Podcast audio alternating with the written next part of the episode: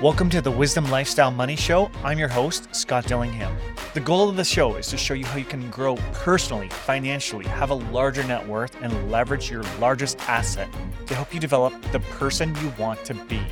I take you through all the steps I did from being nothing to being told that I was nobody and I was never going to accomplish anything, from getting kicked out of high school to owning a multi-million dollar real estate portfolio in my own company with more than twenty employees.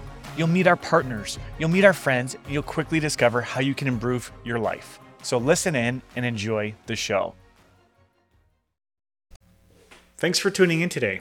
I really wanted to get this show started with a bit about me, how I grew up, where I came from, and what led me to get to where I am today. It was actually a mistake that led me to where I am today, but it was the best mistake ever. So I'll touch on that. I grew up and was born in Lewiston, Maine. I was actually born in the same hospital that Stephen King, when he had his really bad car accident, it was in the same hospital that I was born at. A cool background there, but I lived in the States until I was four or five. And at that time, my mom and dad, they, they separated. So she remarried. So my new stepfather, he, he was like a broadcaster. He did like wrestling events and, and he would always narrate and speak on T V for different things. So Tom Joy of the Windsor Raceway, they sponsored our family to come here, and they wanted my stepdad to work as an announcer for the raceway. So that's how we got started. So they sponsored us, very nice family. They've passed away now, but we're here because of them. So when we grew up, it wasn't always easy. Um, my mom and my new stepdad, they ended up splitting up. There was things that happened, and so they were no longer together. So my mom worked multiple jobs to give us food, give us shelter, and she was always gone. So we always had babysitters watching us, and I was a little troubled child. So the babysitters, they wouldn't last long. All the times we got a new one this week or a new one next week, and we were like those kids on T V where the parents are calling all the babysitters and no one wants to watch them, like Dennis the Menace, where nobody wanted to watch, watch Dennis, and the neighbors did. So that's what happened with us, right? Nobody wanted to watch us. I don't think I was uh, bad criminally or on purpose. I didn't necessarily hurt people. I just, I was kind of lost. My whole family was in Maine. I left them, and then my mom got separated, and she's always working. So I was by myself, and I got bored, and to entertain, I would do bad things, nothing too crazy. It was there. Anyways, with the babysitters, you don't get direction from a babysitter like you would a parent, right? You, they watch T V, they're on the phone with their boyfriend or girlfriend, they're preoccupied. So I got to get out there and just roam the world and explore things. And I quickly discovered I, I loved exploring. And at that age too, I discovered that I liked being my own boss and doing my own thing. I didn't like being told what to do. I always had a problem with authority. Not in a super negative way. I just always saw the world as what can I do with it, not how can somebody tell me what to do in it. So I uh, would explore things. We had a quarry in Amherstburg. We explored that, and we made tree forts, me and my friends, and it was a lot of fun. But it, it was a lot of time by ourselves because we, we missed our parents. Again, my mom always working, my dad living in another country. So it was a bit of a struggle. So when I was in school, I was getting bad grades. I was told from the teachers that, I remember my grade seven teacher telling me that I was not worth the skin I was in. He said that of me and a friend of mine, actually. And little things like that, it bothered me, but not too much. Like, I knew that he was wrong. I knew he was really wrong. You shouldn't be telling that to anybody anyways. He said it to me, and I knew he was wrong, and I had to do something about it. But at the time, I wasn't ready to do something about it. So I ended up failing grade six, not from lack of intelligence at all, just from lack of doing my work. I would get homework, I'd get assignments, but my mom was gone working. The babysitter was not, she was not going to help me do my homework. It didn't get done. So I just got I failed from not applying myself. But I'm actually, when I look back, I'm thankful I failed, because the crowd I grew up with in that younger grade was amazing. I made so many good friends. We played sports, and it was just lots of memories that stay with you to to the end of times. So I'm really grateful for being held back and working with that, that new, or being around new kids. So then we get to high school. So same thing, high school, now you have more workload, but I didn't apply myself. And I would do like silly little things. Like the one time I brought an air horn into class and I, I let it go off. And obviously that got me suspended. And we had a substitute teacher and we were in the courtyard and it was a really windy day and I was bored in class. So I ripped up all these little pieces of paper and the teacher was writing something on the board, and in our classroom, the screen was broken. So I threw out all these papers in the courtyard and it looked like a big giant like snowstorm. Like it was, they were everywhere and the wind was blowing around, and stupid little things like that I would do just to get a good laugh. And so anyways, I kept getting suspended for all of these little things like that over and over again. So the principal at the time, he told me, he said, you know what? You've missed, you got suspended quite a few times. You've missed your reports. You haven't done your, your schoolwork. He said, I'm going to suspend you to the end of the school year, and then you can come in and you can write your final exam and then be done. So this was grade twelve. So I'm like, great. I get a vacation and then I can come and do my exams and I'm done school. Because I, I really didn't like school. I found that I needed to be doing, not that I didn't like school, but I didn't like being forced to take classes that I didn't want to do. Back to my story when I said like I discovered at a young age where I like to be my own boss and do my own thing. It was the same thing with my learning. I liked to learn, but I wanted to learn things that I thought were going to be valuable to me or that I had an interest in. And I just felt school was not that it for me. I always had the entrepreneurial mindset from when I was six or seven. I just always wanted a business. I always wanted to do something like that. So anyways, back to the school story. So I go in the last day there to write my exams, and the principal, he's outside waiting for me. And I go up, I'm trying to walk by him because he's the last person I want to see. And he's, you know what, Scott, I looked through the attendance, and with your last suspension, because it was about three weeks, he suspended me until the end of school. He said, with the three week suspension and the previous ones, you've missed too much school. So you're expelled. You can't even finish your exams because you're no longer a student. And I was actually quite upset at the time because I feel like he knew that. Like he did that on purpose. He didn't want me to be in school, and that was his sort of slimy way of getting me kicked out of school. Because all the things I was doing, it wasn't super bad, but it was annoying to him. I'm sure it was. Silly, funny things. But that was his way of, of kicking me out. So I was upset, but I took that as a learning point, and I did quickly discovered that you can't really trust people, even people of authority, because I had trusted that I'd be able to go back into school and do it. But really, I discovered he set me up. So I was kicked out of school. At that young age, I discovered quickly that you can't always trust people. Not to say people can't be trusted, but you just have to be careful with trust. Now, we have to take a quick break. But when we come back, I'm going to show you what I did, how I learned, how I developed, and how I grew and got past all my childhood issues, trials, tribulations, all that stuff. All right, welcome back. So I got kicked out of high school, and then I'm looking at my life and I'm like, what am I going to do? I have friends that are doctors or want to be doctors, veterinarians, teachers, and I'm kicked out of high school. What am I going to do?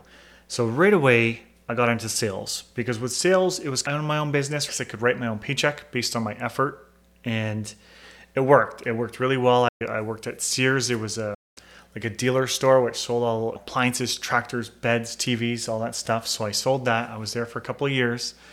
And then I got a job in Windsor at a call center selling high-speed internet, um, T V services, that type of thing. And I, I quickly became one of the top sales reps there. And then I had this crazy idea that I was going to apply for jobs all across Canada. I didn't care where I got a job, but I just wanted something new. I wanted to apply, and I was just going to go wherever it was and move on. So I, I met my wife, and then I somehow I convinced her to come with me in such a brand new relationship. But she agreed, and we moved. The job was in Sarnia, so it was only two hours away, which was great. So I got the job there. It was at Future Shop, and quickly um, I, I did exceptionally well there. They invited me to, whenever they opened up a new store, I got to go and help sell out those things. Whenever they did the home shows in Toronto, they invited me on behalf of Future Shop to go and sell their appliances there. So quickly, like every sales job I ever had, I, I was always the top. I even won awards there with the, the most improved store and the best appliance sales department. So then with that extra money and the extra savings coming in, I started reading a book called Rich Dad Poor Dad, which gave me the idea of investing in real estate. I got creative and I signed up for a couple of their courses. They had some courses in Canada. It was ten grand for a wholesaling course and a rent-to-own course. So I went and I did those courses. And in the wholesaling course, ultimately you find a property that's at or below market value and you present it to investors and they buy it and you make a little bit of money and you didn't have to do much. You just find the property and get paid. So I started off my investing doing that. So I met this guy out of Toronto and he said, listen, Scott, you find me the place and I'll buy it and I'll share the profits with you, which is even better than an assignment fee. If I find the home and I assign it to someone else, they pay you a fee.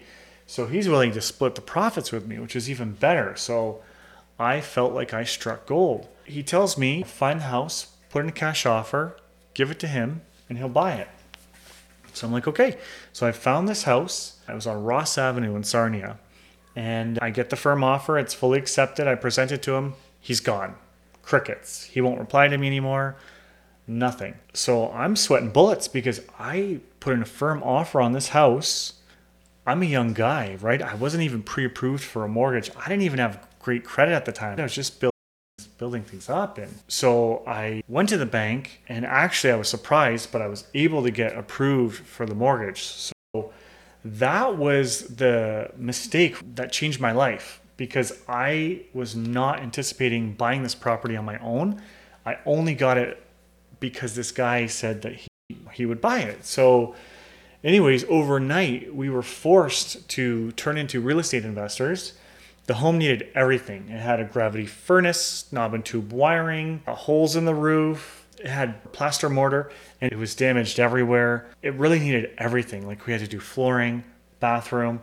The weirdest thing was the kitchen cupboards were brand new. That was the only thing in the house that was brand new. Everything else needed to be done. So it was a great project for us because not only was it our first accidental investment, but we needed to do everything. So thereafter, all the future investing that we did, we were not worried about how the property looked or what happened.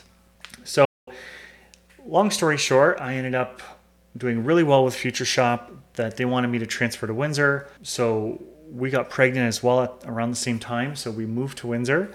And once we moved to Windsor, we had to buy a home to move into and we got a, a duplex. So we started then growing our real estate investment portfolio. We kept the, the home in Sarnia and, and we grew. So we got up to eight residential properties. I believe it was twelve units combined. And at the time I was working for a major bank doing mortgages. So there I quickly got to be number two in the country. So I took that skill and the knowledge and the understanding of doing mortgages. And I started my own company because that was my goal ever since I was little. I always had to have my own company and working at the bank was great, but there was a lot of restrictions. They wouldn't allow me to do some of the creative things I, I needed to do to grow my business. They also, it was hard to get approvals for clients. Whereas a brokerage now, we have access to banks, but we have all the other lenders as well. So the clients have so many more options now. So anyways, started Lend City. So that was the first entry into commercial lending, or sorry, commercial invest. We've got that going on now. We've got a large team supporting us. We do a lot of marketing and things like that. Along the way too, with what I learned at the bank was I got to see the bank required that every investor supply their assets. So if you own three or more rentals, you had to show them that you had a hundred thousand of liquid funds, which was assets, really. Assets or savings. So by being at the bank, I got to quickly see what investments clients owned, what ones worked good, what ones were bad. I got to learn the strategies and the tricks that investors were doing to grow their portfolio and make more money. And I took the best of that and I applied it to my own investing portfolio. So this is outside of real estate. I purchased stocks. And I'm going to have episodes about this, but I discovered there was a way that you can purchase stocks direct through many of the companies without a trading fee. And you even get a discount on the stock when it's a dividend that gets reinvested. So I'll show you how to get discounts on stocks when you buy direct through the companies. There's many different products and platforms that I used to grow my net worth really quickly with really low fees that were much better than what the bank products could offer. Now, I'm not a financial advisor. I'm just going to share from experience, but I will be bringing my financial advisor friends on to talk to you about what they do to help grow their clients' portfolios. But also, I believe in personal development. So this whole time, I've been reading books, Think and Grow Rich, Dare to Lead. Uh, there's all kinds of different books that I've read that have helped me to grow and develop into who I am.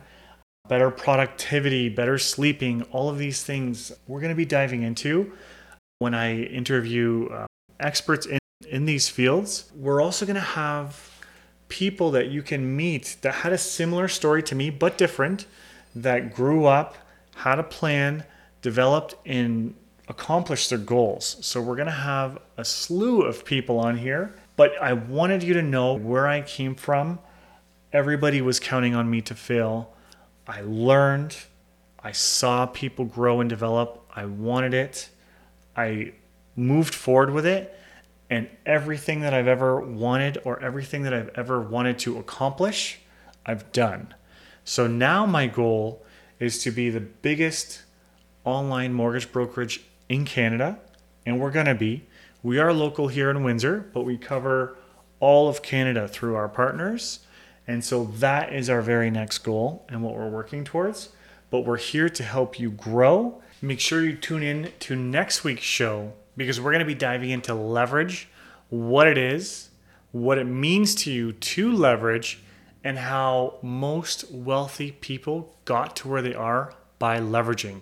So we're going to show you how to take the risk out of leveraging and use what I like to call calculated leverage.